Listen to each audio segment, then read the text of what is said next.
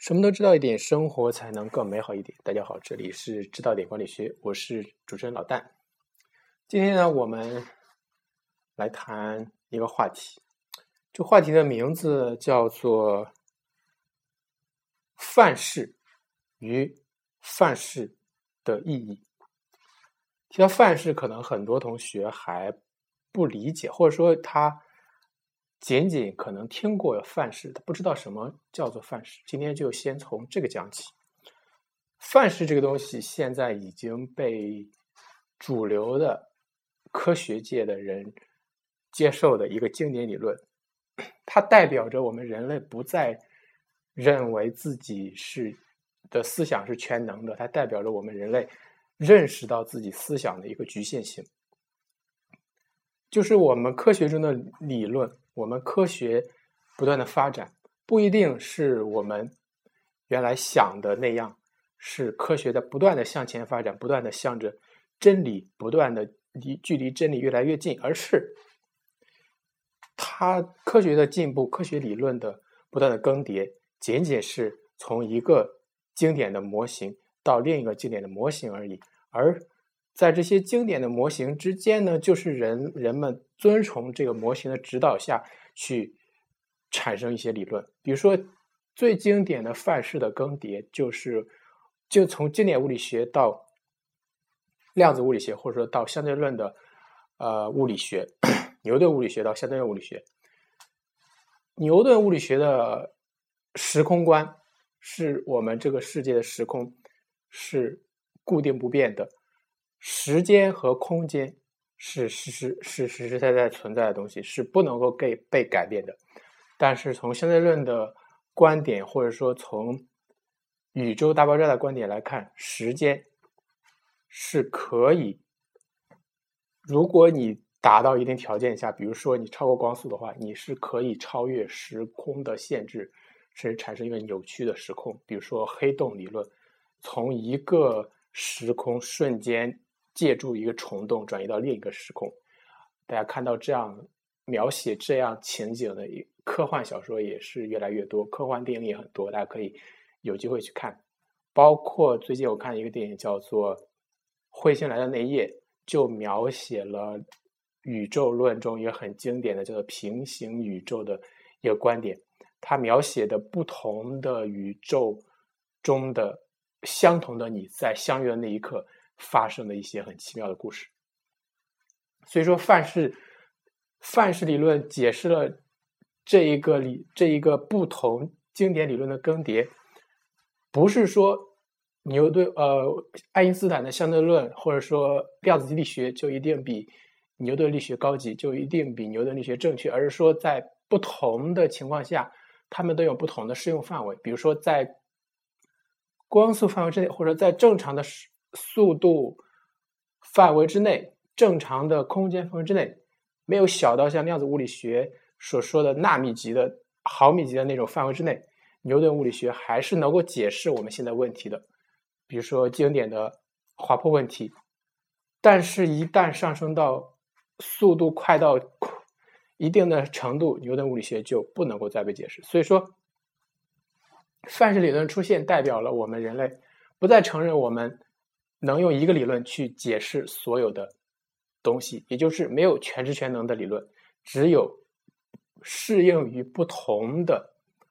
适用于不同的情境的理论，或者说每一个理论都有它的局限性，每一个理论都有它的应用范围。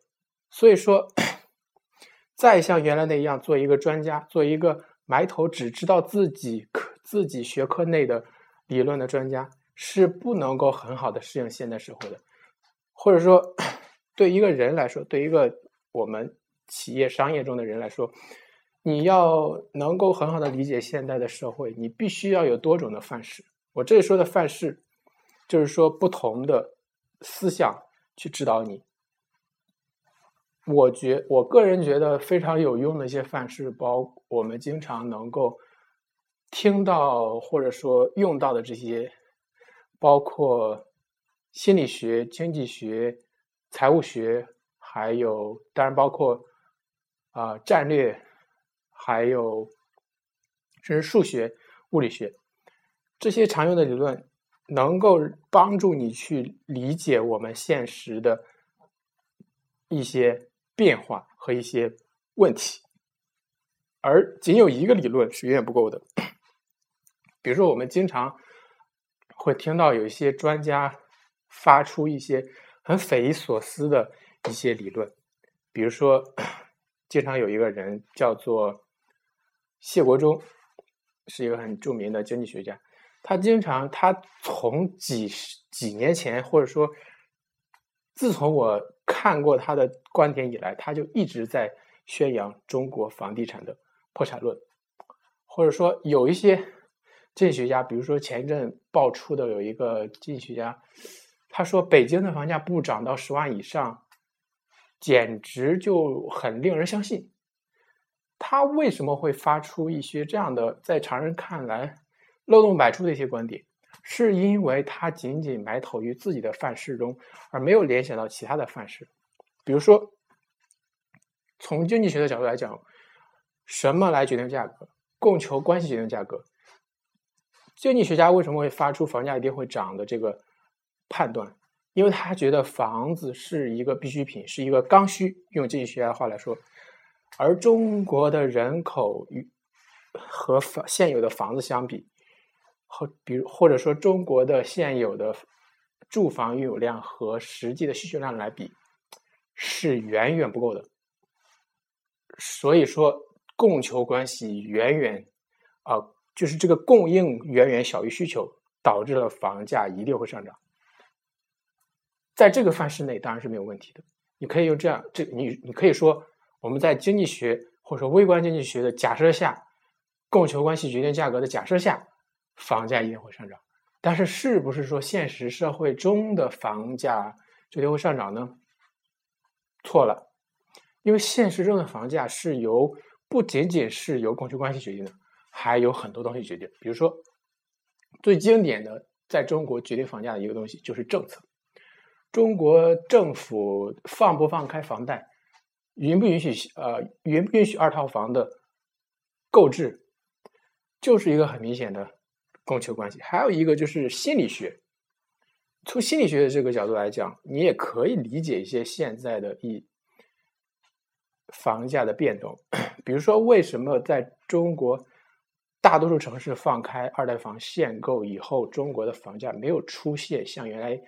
甚至限购的时候那种涨势？你从心理学角度来思考这个问题，是很容易得到解释的。为什么呢？因为大多数人很容易想，为什么要政府放开限购？是因为政府觉得这个房价已经到了房市已经到了非救不可的地步，而 他如果一旦观测到到了这一种趋势，他就一定会持币待购。就是说，他在心理上觉得，既然房价一定要一定要跌。既然政府如此如临大敌，说明房价一定有问题，说明房市一定有问题。那么我最好不在这个时候进入房市，不去做这个冤大头。所以说，这样一种心理决定了中国在放开二套房限购以后，绝对不会产生房价突然的上涨。但是，是不是说？在之后更长的一段时间，房价不会上涨呢？这个时候，你单从心理学考虑，又会出现问题。供求关系说不定又可以来解释一些问题。所以说，我仅仅用一个这样一个小小的例子来说明，为什么不同的范式对于我们来说是非常有用的。为什么我们不能用一种思维去思考问题？比如说，我们生在生物学中，近近代的一生物学为什么能得到一个很大的发展？就是因为近代生物学模仿和学习了物理学和数学的一些经典里经典的做法，就是他用公式，包括用数字去引入更多的计算，引入更多的量化过程。包括出现了一些很经典的设备，比如说电泳仪啊，然后还有那个基因的一些决定的作用啊，然后包括蛋白质结构的一些理论，都使得生物学从原来一个博物学的角一个角度，博物学也就是说它只是一个集邮的过程，只是像原来的那个分类学一样，它看到什么就把它加到我的呃百科全书中去。相当于一个原来的生物学，相当于一个编百科全书的过程，没有一个理论去支撑。而现在的生物学有慢慢的有点像物理学向数学去转变。但是，生物学在这个问题上，它如果单一的去模仿物理学和数学，就会出现问题。为什么？因为生物学处理的对象是生物，包括人，包括人的基因，包括人的干细胞。而物理学和数学处理的是物质，是虚无的数，所以说他们理论无论做什么样的实验，在他们理论指导下的实验都是没有问题的。但是你生物学就不可能，就不可以，因为你一旦涉及到人、涉及到动物的时候，你就会产生伦理问题。比如转基因人类、转基因动物是不是在现现在的法律下是不是可行？当然，你你你的理论很美好，你的理论转基因。会增加产量啊，会让我们人类摆脱一些缺陷了。但是，我需不需要你？这是不是产生社会问题？这就需要我们伦理学的介入，伦理学来研究，从伦理学的范式来讨论、来解释这个问题。呃，OK，今天说这个范式以及范式不同范式给我们带来影响，就说到这里。啊，我们下期再见。